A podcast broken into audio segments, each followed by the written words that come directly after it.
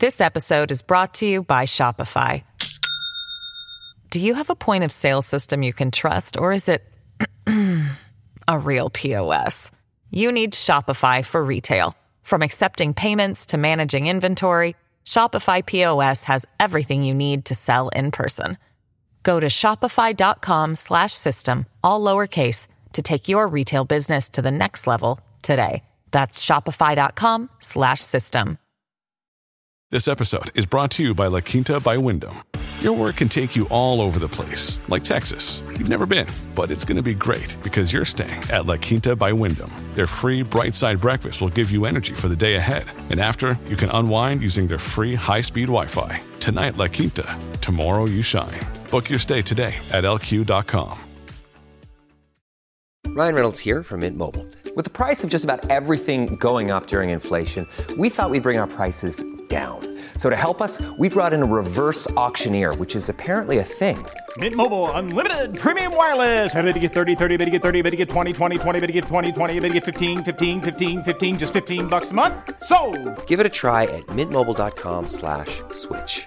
$45 upfront for three months plus taxes and fees. Promo rate for new customers for limited time. Unlimited more than 40 gigabytes per month. Slows. Full terms at mintmobile.com. Welcome to the New Books Network. Hi, everybody, and welcome back to New Books in Eastern European Studies, a podcast channel on the New Books Network. I'm Steven Seegel, the host of the channel, and today we'll be talking to Jelena Subotić, who comes to us uh, as a professor in the Department of Political Science at Georgia State University. Her new book, just out 2019 with Cornell University Press, is called Yellow Star, Red Star Holocaust Remembrance After Communism. Welcome to our podcast. Hi, it's great to be here. Thank you. A little bit about um, Professor Subotić. So, um, she writes broadly about international relations theory, memory politics, human rights, transnational justice, international ethics, state identity, and the politics of the Western Balkans. Her first book is called Hijacked Justice Dealing with the Past in the Balkans, also with Cornell University Press in 2009. Uh, this is a book that's been translated and published um, in Serbia. Her research has appeared uh, in a number of places, both academic and public journals, public policy journals. These include International Studies Quarterly, European Journal of International Relations, Journal of Peace Research, Foreign Policy Analysis, and many others. Uh, and I should say um, also that Dr. Subotić is a frequent commentator on war crimes and the politics of the Balkans uh, for many international outlets, including um, CNN and BBC. So I'll start with the question. Um, I get the impression reading this wonderful book, Yellow Star, Red Star, that, that it is a very personal book. Could you tell us what prompted you to write it? Yes. Uh, the book, it's interesting. The book ended up being more personal than I thought it was going to be. Uh, what prompted me really was more of a kind of scholarly interest in why is it that so many years since the end of uh, World War II, there are still serious problems with how the Holocaust is remembered, or rather misremembered, misinterpreted in vast swaths of Europe. My particular interest was in Eastern Europe. I'm a scholar of Eastern Europe, and particularly in the Western Balkans, which I know the best. So I wanted to explore what is it that makes this um, historical event at the same time incredibly important, but also incredibly unimportant uh, in the ways in which it's remembered and represented in the countries of Eastern Europe. So I wanted to understand why this is happening, and partly I was motivated by my previous work, which was on the wars of the 1990s in the former Yugoslavia, and it became quite obvious to me that a lot of the problems with memory of those Yugoslav wars of the 1990s are problems that really go much more uh, back further into the past and they're interplayed with memories of the World War, World War II and memories of the Holocaust. So that was a kind of scholarly interest in, in, in why we're saying what we're saying.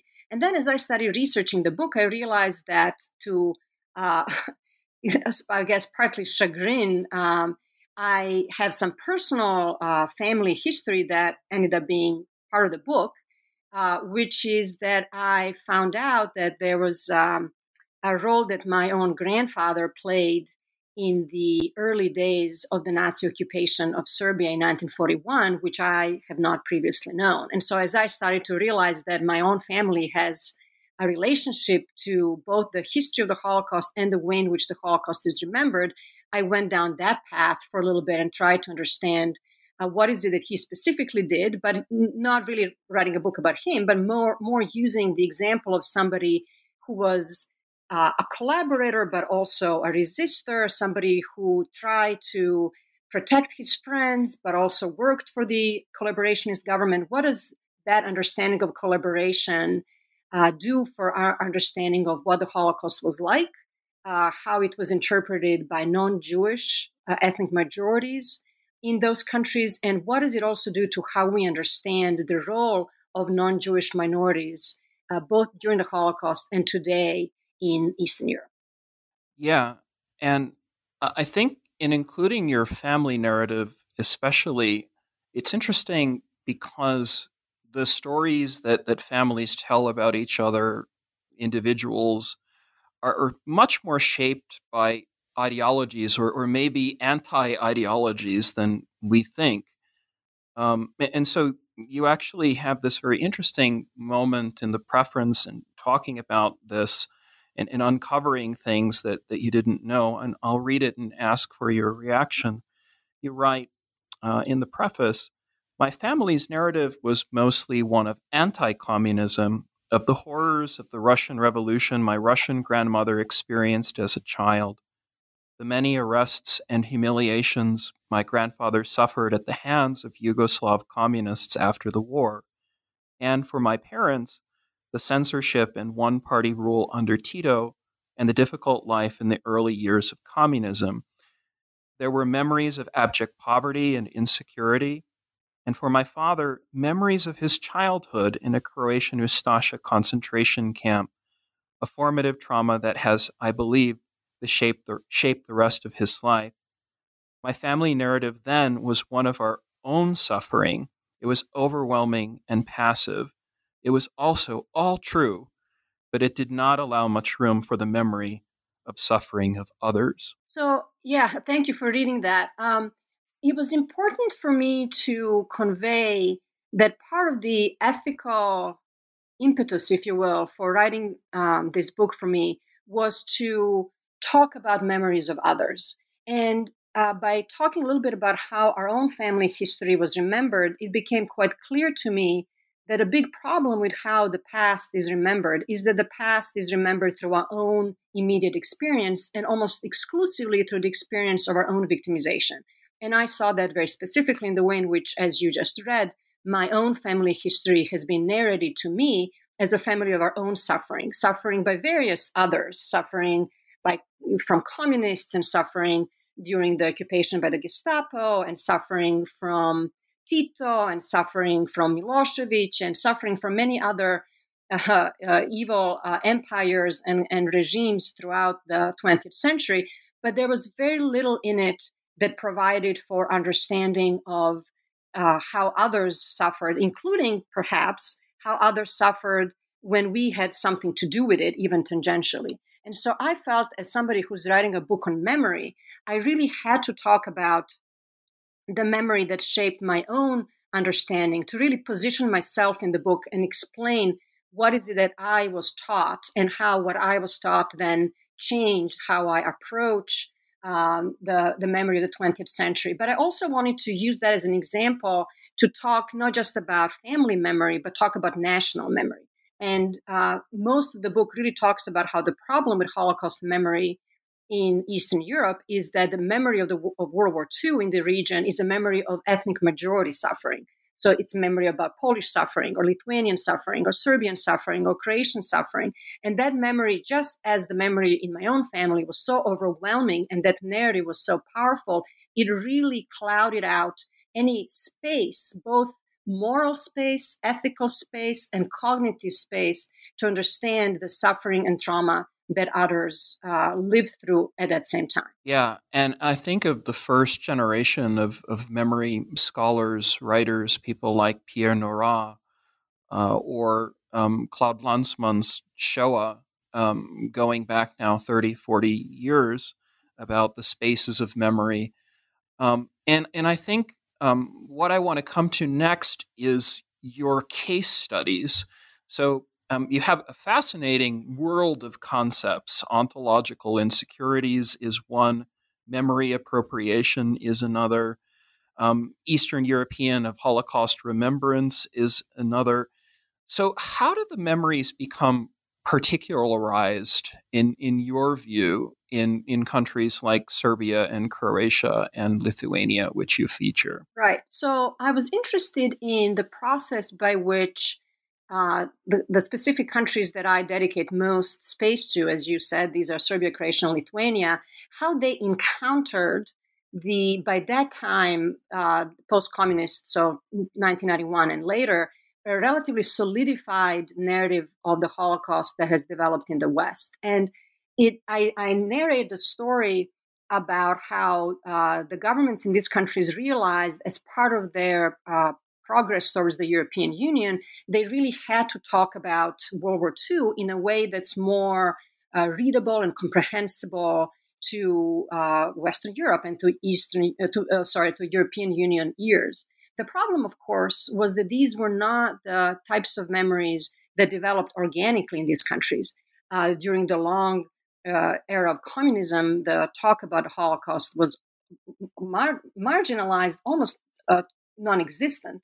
Uh, most of the remembrance of World War II was remembrance of uh, victory of communist forces against fascists or of victims of fascism or uh, kind of glorious battle of the national liberation movement. But there was really very little interest, if any, into the actual uh, process and consequences of the Holocaust. So, what these countries realized is that they are facing a little bit of a conundrum. They have to talk about the Holocaust for the EU ears. But how do they do that when that is not something that they actually are interested in or feel themselves? So, so uh, as part of that process of EU accession, they uh, used the stories of the Holocaust to really tell their own national particular story, to use the suffering of the Jews, as my chapter on Serbia uh, talks at length about, to really tell the stuff, to talk about the suffering of the Serbs. Or in Croatia, to use the story of the Holocaust to talk about Serbian aggression on Croatia in the 1990s, or in Lithuania to use the suffering of the Holocaust to talk about the long period of Soviet oppression. So this is not complete denial of the Holocaust. This is not even a complete forgetting that Holocaust happened. It's just a very specific instrumentalization of the Holocaust to talk about other political battles that are important for these countries in the present. Yeah, and uh, you're right. Um, if I can pick a passage um, at the end of chapter one before you move to uh, your Serbian chapter at the Belgrade Fairgrounds, um, you write uh, quite a lot about the applicability of Holocaust memory remembrance as a foundation um, for EU politics and, and for EU enlargement. So there's a particular um, moment that struck me on page 44. You write, as the EU has enlarged to the east, a completely new set of memories and mnemonic practices was introduced to the European narrative. This process has been neither easy nor smooth, and it is far from resolved.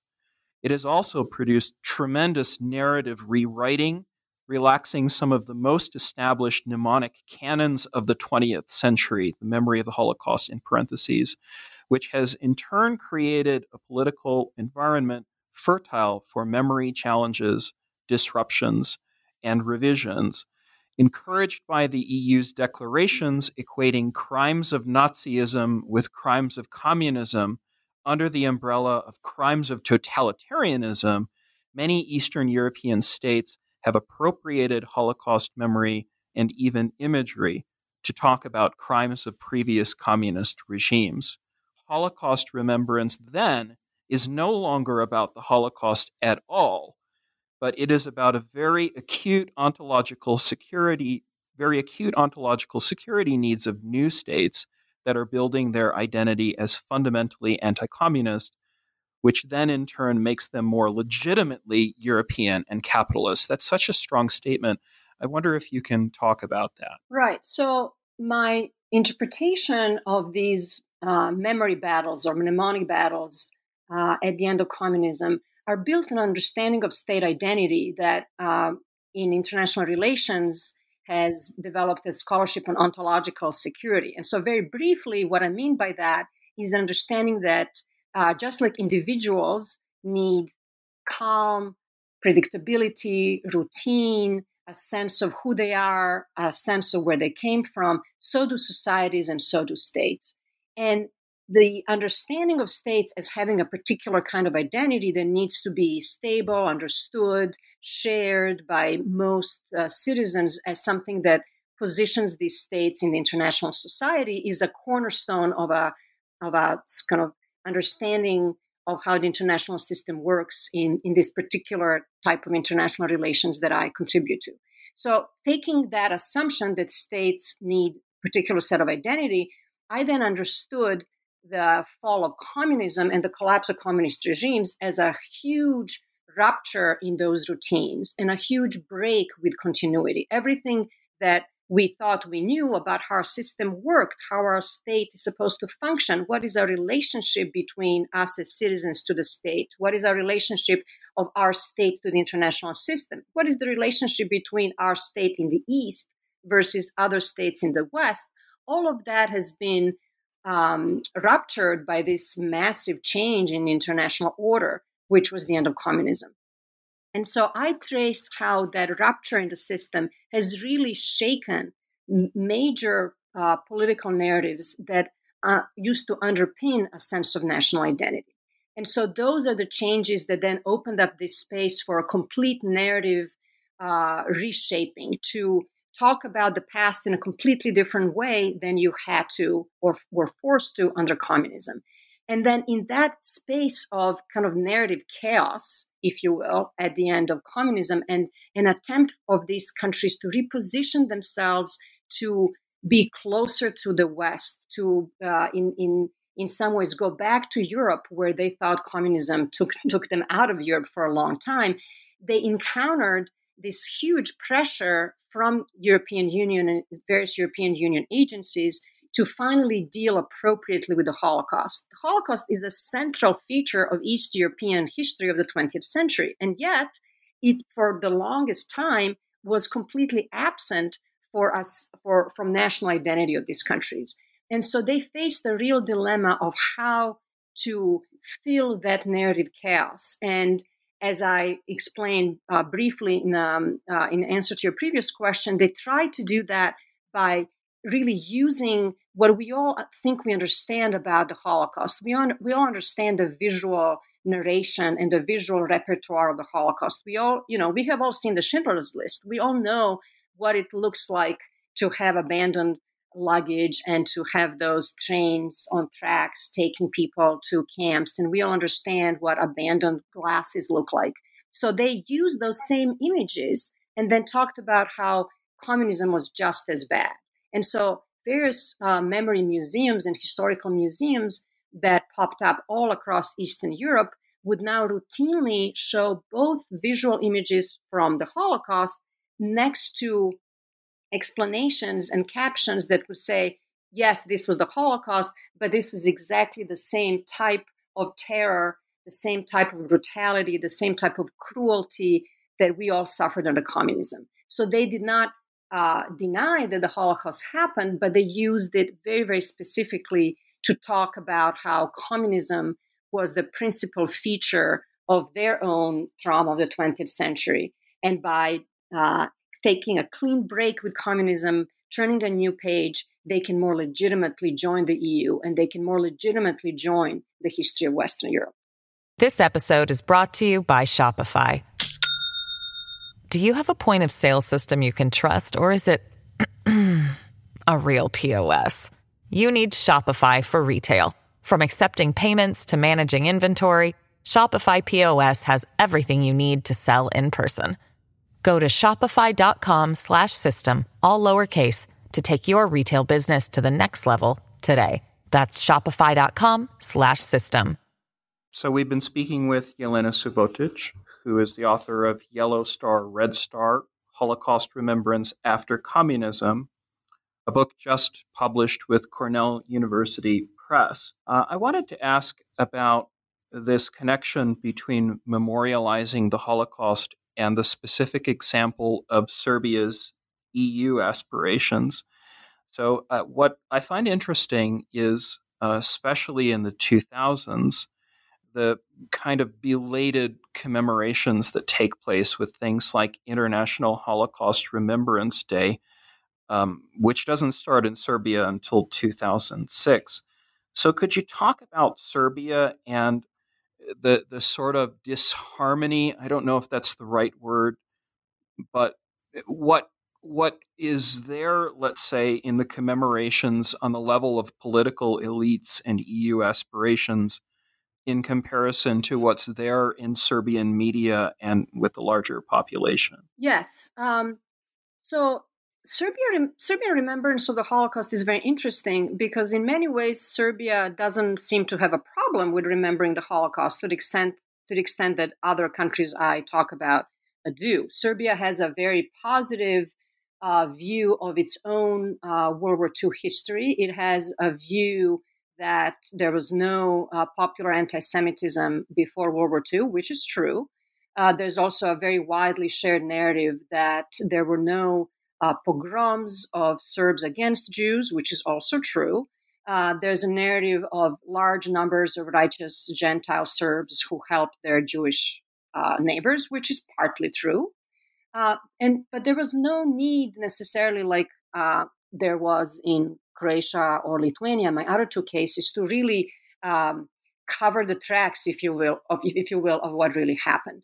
What was more important for Serbian political project after the end of communism was to use the history of the Holocaust and to use the suffering of the Jews to really portray Serbs as those who suffered more, Serbs as victims of Nazism, Serbs as victims of communism, and more importantly, Serbs as victims of Croatians, and Serbs as victims in the wars of the 1990s. So much of the remembrance of the Holocaust, such as it was, uh, since mid 2000s and on uh, was put in, in this in this kind of strange broader narrative of how Serbs and Jews are brethren. Serbs and Jews were killed together. Serbs and Jews suffered together, and we all know by whom. And there was this kind of underlying tension that everybody knows what we're talking about, and we're talking really about uh, about Croatia. So, in that sense, remembrance of the Holocaust served very particular foreign policy needs of Serbia at that moment to project itself as a victim. Uh, and especially important in the mid 2000s was to deflect this very negative image that Serbia and Serbs had at that time in the West because of the atrocities that the Milosevic regime uh, carried out or helped uh, pay and support uh, to be carried out in, in, in Bosnia, Croatia, and Kosovo. And so the Holocaust and the suffering of the Jews was used to show the world, if you will, that Serbs are actually not the villains or the perpetrators, but they themselves uh, are the victims of the major crimes of the 20th century. I'm particularly interested in the comparisons that you draw between Croatia and Serbia. So I'll read a passage from your chapter three, which is called Croatia's Islands of Memory in which you talk about the normalization of the Ustasha during the war. You write on page 123 the legitimacy of post communist Croatia was built on a complete rejection of communism and a renewed connection to the pre communist, mythically national, nationally pure care, character of its statehood. This is why the new post communist elites insisted on rehabilitating many anti communist public figures, including many pro fascist allies. The goal behind this national project was to sidestep the communist past as a legitimate period of the country's history and institute a clear historical connection with the pre communist state. creating an inspirational model for the contemporary manifestation of ethnic statehood and stabilizing Croatia's state identity through time. So, what I wanted to uh, express in the Croatians chapter is the serious problem that Croatia has with its past. Unlike Serbia, which we just discussed, Croatia has a direct relationship to the Holocaust in the sense that it was uh, a, a, fascist statelet, uh, in some ways dependent, but in some ways independent from Germany, the uh, historic independent state of Croatia that existed on the Croatian territory and what's part of today's Bosnia and some parts of northern Serbia since 1941 until 1945. Um, that it was that regime, it was the regime of the fascist militia, the Ustasha, that ran their own camps, that uh, managed their own killing sprees, that rounded Jews up and sent them to concentration camps, many of them to Auschwitz. So this is not something that, like in the Serbian case, can be easily outsourced to the Germans. This was something that was done by the Croatian regime itself. Uh, and the problem for Croatia is that since the end of communism and since the end of the Yugoslav wars, Croatia tried very hard to join the European Union and to establish itself as a mostly central uh, and then partly Western European state.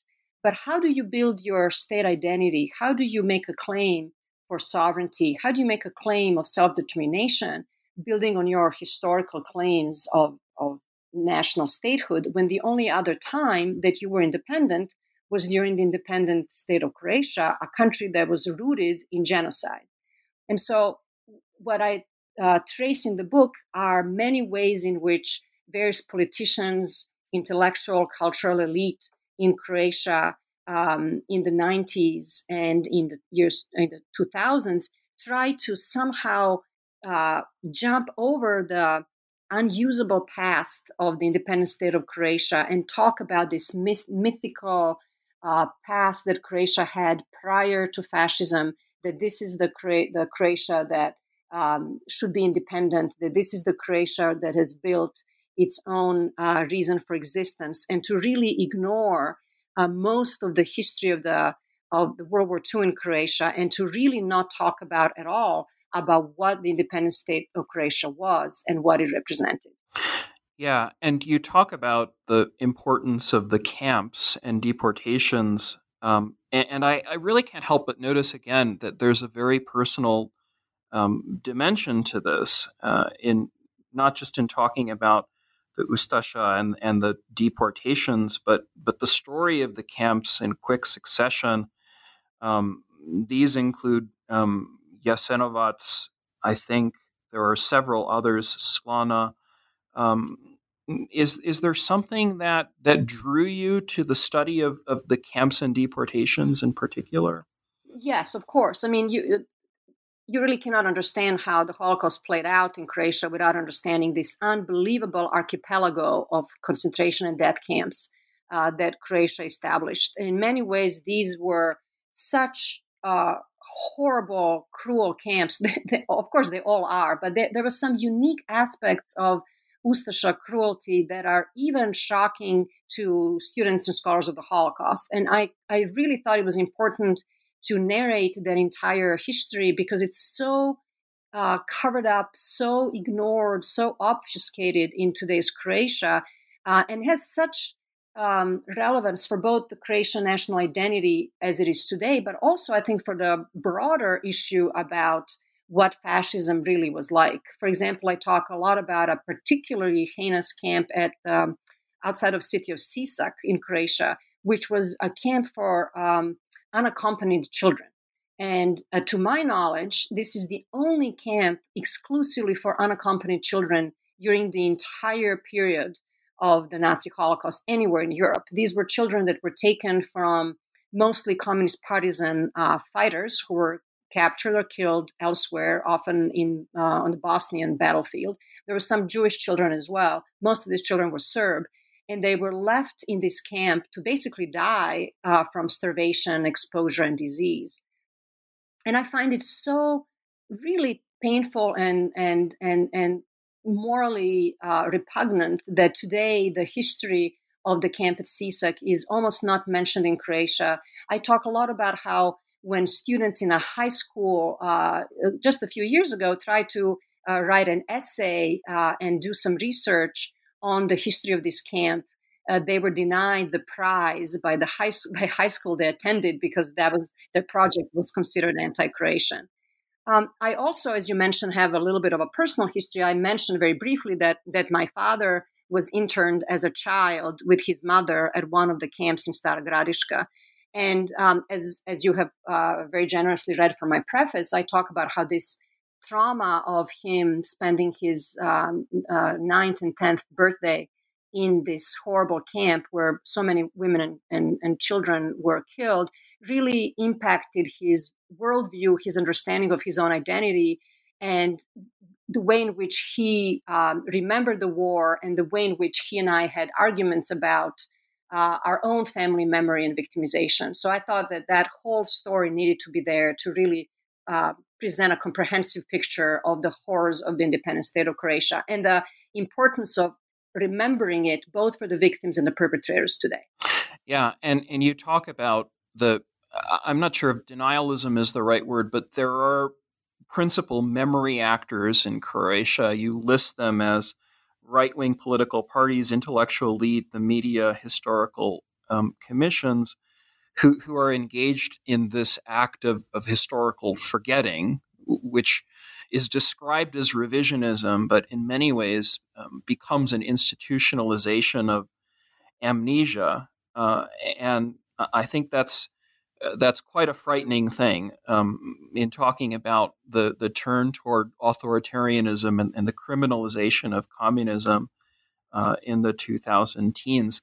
Uh, I'll just a- add one thing. I mean, I remember uh, I worked as a graduate student as a translator on the Encyclopedia of Camps and Ghettos, this this huge project with the U.S. Holocaust Memorial Museum, and I translated uh, over 300 entries on um, the stories of small towns of people who had populations completely vanish. And uh, I, want to turn actually from this um, out of Yugoslavia to Lithuania because um, in your chapter on Lithuania, The Long Shadows of Vilna, um, this, this too is a comparison which I think uh, historians um, often um, fail to make, largely because historians don't have the linguistic capabilities. But this is a, a tremendously interesting chapter, um, which covers the very fact, and it should be stated as a fact, that 95% of Lithuanian Jews um, vanished, were killed, exterminated. And that's the highest rate um, for the Holocaust of extermination of any Jewish group um, during this time period. So I, I want to turn to that. Uh, how how do you compare Yugoslavia, let's say, with other countries, with other ethno states, and and their efforts at institutionalized memory? Yeah, so I wanted to, in some ways, compare the most different cases and not the most similar ones. And my motivation here was to talk about how even countries that had very different experiences of the Holocaust, different matrix of victim perpetrator, different histories of communism, different histories of post communist transition, different histories of accession to the EU still have problems with the Holocaust. And I wanted to understand what is it about a Holocaust, in addition to obvious anti-Semitism. But we that's too easy of a of an answer to say, you know, it's just anti-Semitism. There, as I document, many more and very complex historical, political, and national um, projects at stake here what is it that these very des- disparate cases uh, really, at the end of the day, have in common in how they refuse to, or are unable to, or are unwilling to really um, come to terms with their own complicity in the um, uh, extermination of their fellow citizens, and what that refusal to uh, honestly talk about the suffering of others does to contemporary political and social identities in these countries. So obviously, the history of the Holocaust in, in Lithuania is so much different, uh, as was the period of the Soviet rule. Um, but it's also something that I think can bring uh, the the larger narrative arc of the Holocaust together. I was I was very interested in in bringing some of these cases that are often considered to be on the periphery of the Holocaust. We actually, in Holocaust historiography, know much more about Lithuania, certainly, than about Serbia or about Croatia. And I wanted to bring some of those Southeast European cases in larger conversation with the more established cases that the Holocaust historiography has spent uh, pages and pages on, uh, such as, for example, the the, the really uh, horrendous uh, ground zero, if you will, um, uh, Holocaust in Lithuania. Yeah, and for the case of Lithuania, it, it is, I think, extremely important to look at what, what you call institutions of sanctioned memory. So, um, the importance of museums like the Museum of Genocide and Occupation, um, which was pretty early. Uh, it opened in Vilnius in, in 1992. But at the same time, uh, I think um, you pay very, very close attention to this this um, Soviet genocide narrative and and the the double occupation thesis and the two totalitarianisms. Do you do you see anything positive in the Lithuanian example? I, I think that both the Serbian and Croatian examples are, are, are in many ways um, quite dark and quite negative. Lithuania was a, is a very difficult case um, because the uh, as you as you pointed out the the rates of Jewish annihilation are so high and the remained remains of Jewish life are so few and far between, and the levels of anti-Semitism continue to be much higher than, for example, in Serbia and Croatia. So the so-called Jewish problem in Lithuania, um, in in many ways, at least at the level of kind of memory and narrative, uh, remains. Um, what is also interesting about Lithuania is that it has become such an important international actor in trying to not only portray um, the long period of Soviet occupation as genocide against uh, Lithuanian citizens, but also to import, um, to uh, sorry, to export that narrative into larger European Union politics and European Parliament resolutions. Lithuania has been very, very active in lobbying other countries, uh, other EU member states to expand their understanding of uh, totalitarianism to include uh, the Soviet occupation, to expand the definition of genocide to include Soviet occupation as a period of genocide. And I find those moves incredibly troubling, in some ways more troubling than the moves that Croatia and Serbia have done, because Ser- Serbia and Croatia were more interested in their own portrayal, their own international status, their own international reputation. Lithuania seems to be interested in, in more regional uh, memory change, in more regional narrative uh, politics. Um, Lithuanian government um, has uh, been very active in promoting uh, this very uh, particular view of the 20th century that uh, portrays the periods of the Soviet and Nazi occupation as one long period of, of genocide. And um, they have been somewhat successful in exporting that view to other countries in the region. And in some ways, they have become uh, a memory actor of their own within the EU. Uh, domestically, there certainly are um, uh, different views on this. There is domestic political contestation in Lithuania. There are groups Jewish and non Jewish who are fighting against this narrative of uh, double genocide, who are trying to show uh, empirically and with historical data the very uh, big difference between the period of Nazi occupation and the period of Soviet occupation, the, the level of terror, the, um, the, the, the, technology of violence, um, the ideology behind these uh, projects uh, as, as, as obviously quite different. So I don't want to portray Lithuania as speaking with one voice. Um, there are also younger generations of Lithuanians that who are interested in, in uncovering some of this uh, Jewish past and Jewish culture of Lithuania. There are people who are non-Jews who are taking Yiddish classes, who are trying to uh, re- revive um, some of the old shtetls. There, there is a little bit of a movement to recapture some of the really uh, rich um, and very important uh, uh, heritage of, of Yiddish speaking uh, Litvaks, Lithuanian Jews, and bring it into conversation with today's Lithuania. But at the level of official um, narratives, uh, that is still a very minority view. Yeah, and I see that in um, working on Polish Ukrainian relations and especially writing histories of regions like Galicia. Um, certainly in, in Warsaw and, and Krakow and um, in Lviv, Kiev, there is the study of, of Yiddish.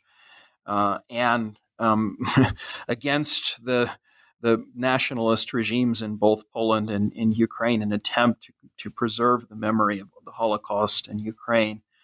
Um, I have to ask about the elephant in the room, and that's Russia. Before we move to um, the, the final question about what you're working on, so you describe Russia as a memory entrepreneur uh, in in the stakes of Holocaust remembrance in the 21st century.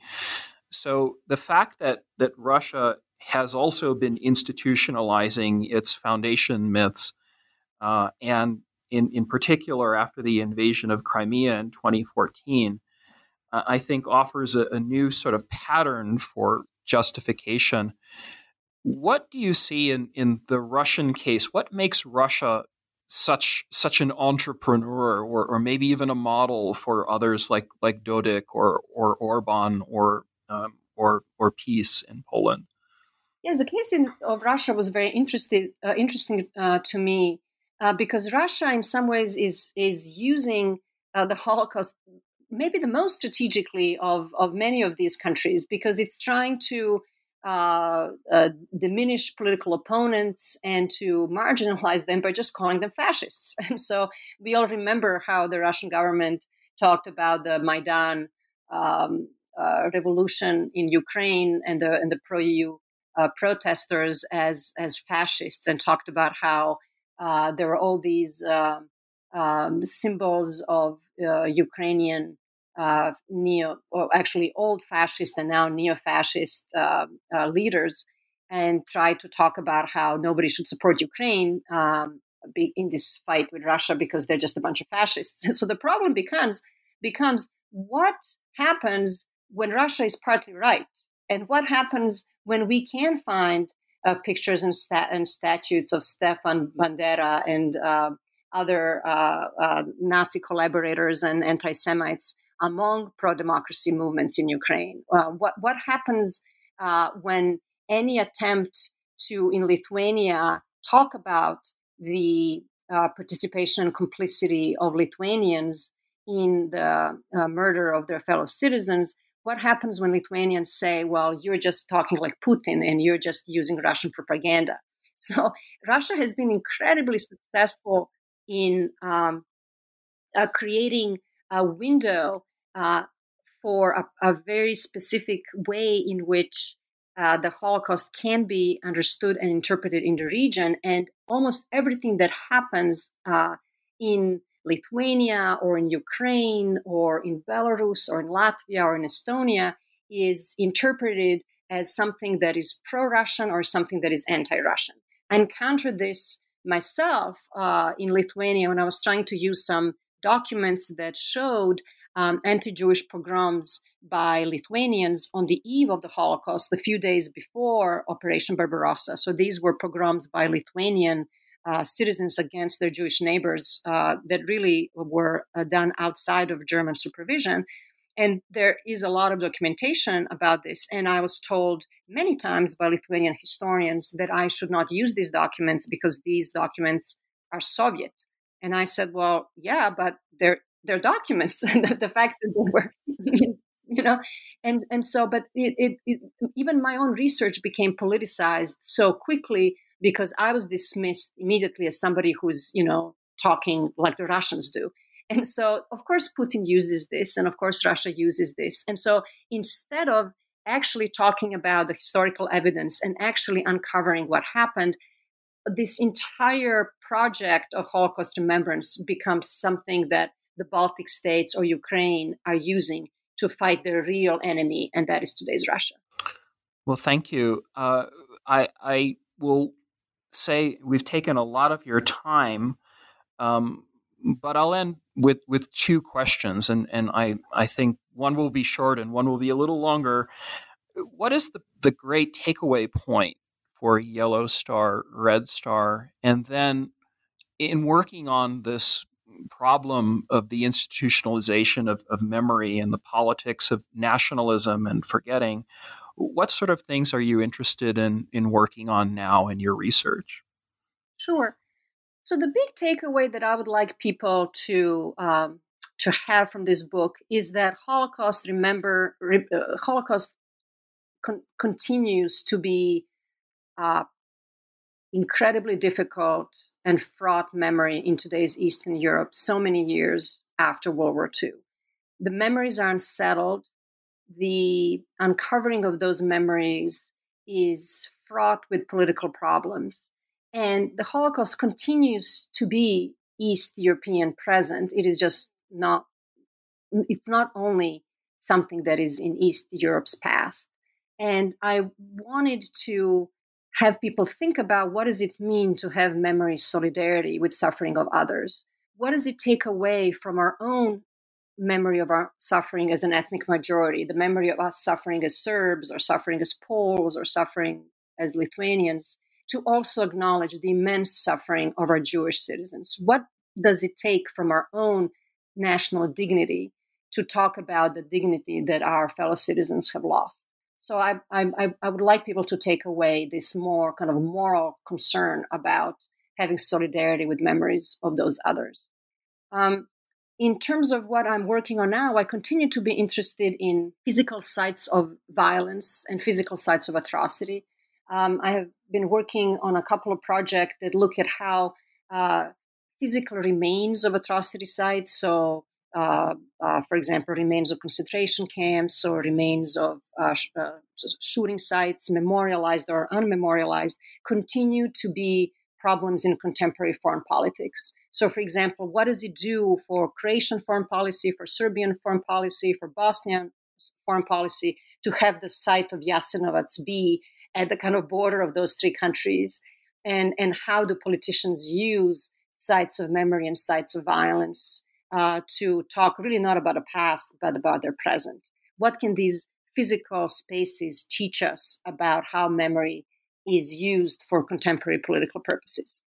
We've been speaking with Jelena Subotić, professor of political science at Georgia State University. She is the author of Yellow Star, Red Star Holocaust Remembrance After Communism, published by Cornell University Press in 2019. Thank you for being on the New Books in Eastern European Studies podcast today. Thank you very much. This was great.